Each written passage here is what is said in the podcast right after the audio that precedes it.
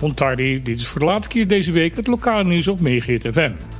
Ik ben Marten Hiesmuller en dit zijn de onderwerpen voor vandaag. Gisteren had Roodservice Bonaire, politie, brandweer en de takeldiensten druk. Er gebeurde op deze dag namelijk maar liefst 11 verkeersongelukken. Er was zelfs één dode bij de betreuren, al wordt door de politie ervan uitgegaan dat de slachtoffer achter het stuur een hartstilstand kreeg en daardoor het ongeluk veroorzaakte. Verder viel bij de andere ongelukken geen zwaar gewonden, wat op zichzelf eigenlijk al een kleine wonder genoemd mag worden als je in aanmerking neemt dat bij sommige van de ongevallen de materiële schade zeer aanzienlijk was. De ernstigste ongevallen waren een auto die in brand vloog nadat deze tegen een lantaarnpaal was gebotst. Verder was er een botsing tussen een auto en een motor en een auto en een scooter. In de avond botsen op de kaai Combinat de Brod de hoogte van Capendon twee pick-ups tegen elkaar. Dit kwam waarschijnlijk omdat een van de bestuurders geen voorrang verleende en de andere te hard reed. Door de botsing raakte een van de auto's een daar geparkeerde auto en vloog een duiktank vanuit de laadbak van de pick-up tegen een andere geparkeerde auto. Beide tegen elkaar gebotste auto's hadden zo grote schade dat ze weggetakeld moesten worden. De andere ongelukken die gisteren gebeurden veroorzaakten geen grote schade of letsel. Bonaire krijgt een eigen zwembad. Niet dat er nu op het eiland een groot gat gegraven gaat worden waar een zoetwaterzwembad in gemaakt gaat worden, maar een drijfzwembad in zee ter hoogte van de speelplaats aan de boulevard in Kralendijk. Het project behelst vier verschillende fases.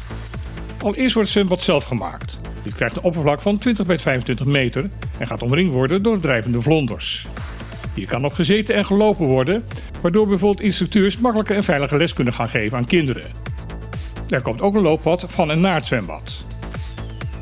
Over de bevestiging van de vlonders is overleg geweest met Sinapa, zodat het onderliggende marinepark niet wordt beschadigd. In de tweede fase zal een rolstoelhelling gemaakt worden, waardoor ook minder valide mensen gebruik van het zwembad kunnen gaan maken. De derde fase van het project omvat de opknap van de speelplaats zelf en in de afsluitende fase zal de verkeerssituatie rondom de locatie worden aangepakt. De aanleg van het zwembad zelf wordt volgende week mee begonnen. Wanneer de volgende fases aan de beurt zijn, is nog niet bekend.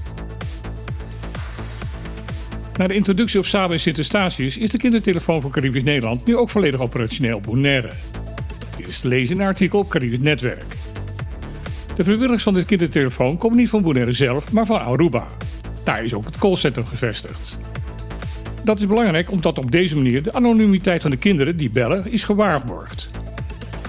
Bonaire is namelijk zo klein dat de kans dat de mensen van de kindertelefoon de kinderen die bellen herkennen te groot is. In de eerste 10 dagen dat de kindertelefoon op Bonaire actief is, is het al 21 keer door kinderen gebeld. Gesprekken duren tussen de 5 en de 10 minuten, wat de medewerkers lang en daarmee positief vinden. De jongste beller was daarbij 7 jaar. De gesprekken gingen over relaties, thuissituaties en seksualiteit. Er zijn ook kinderen die bellen om een grapje uit te halen. Ook die worden zeer serieus genomen. De ervaring leert namelijk dat kinderen op die manier uitproberen of de mensen die ze te spreken krijgen wel te vertrouwen zijn. Vaak bellen deze kinderen later terug met een echte en voor hen belangrijke vraag.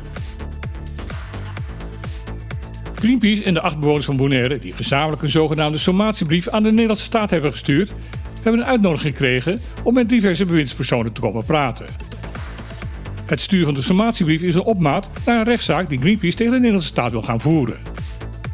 De milieuorganisatie vindt namelijk dat de Nederlandse regering schromelijk tekort is geschoten in haar zorgplicht tegenover de bevolking van Bonaire. Is specifiek gericht op de problematiek rondom de wereldwijde klimaatveranderingen, waar Bonaire volgens de diverse onderzoeken zeer veel problemen mee gaat krijgen.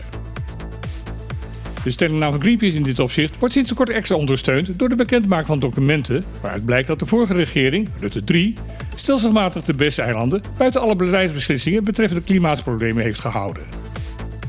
De uitnodiging van het huidige demissionaire kabinet mag gezien worden als een laatste poging van de Haagse overheid om een rechtszaak te voorkomen.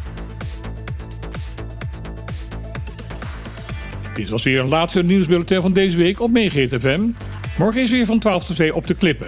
Waarschijnlijk in de herrie van Aquafest dat op dat moment voor de deur van Trocadero zal gaan plaatsvinden. Wie de gasten van morgen zijn is nog niet bekend.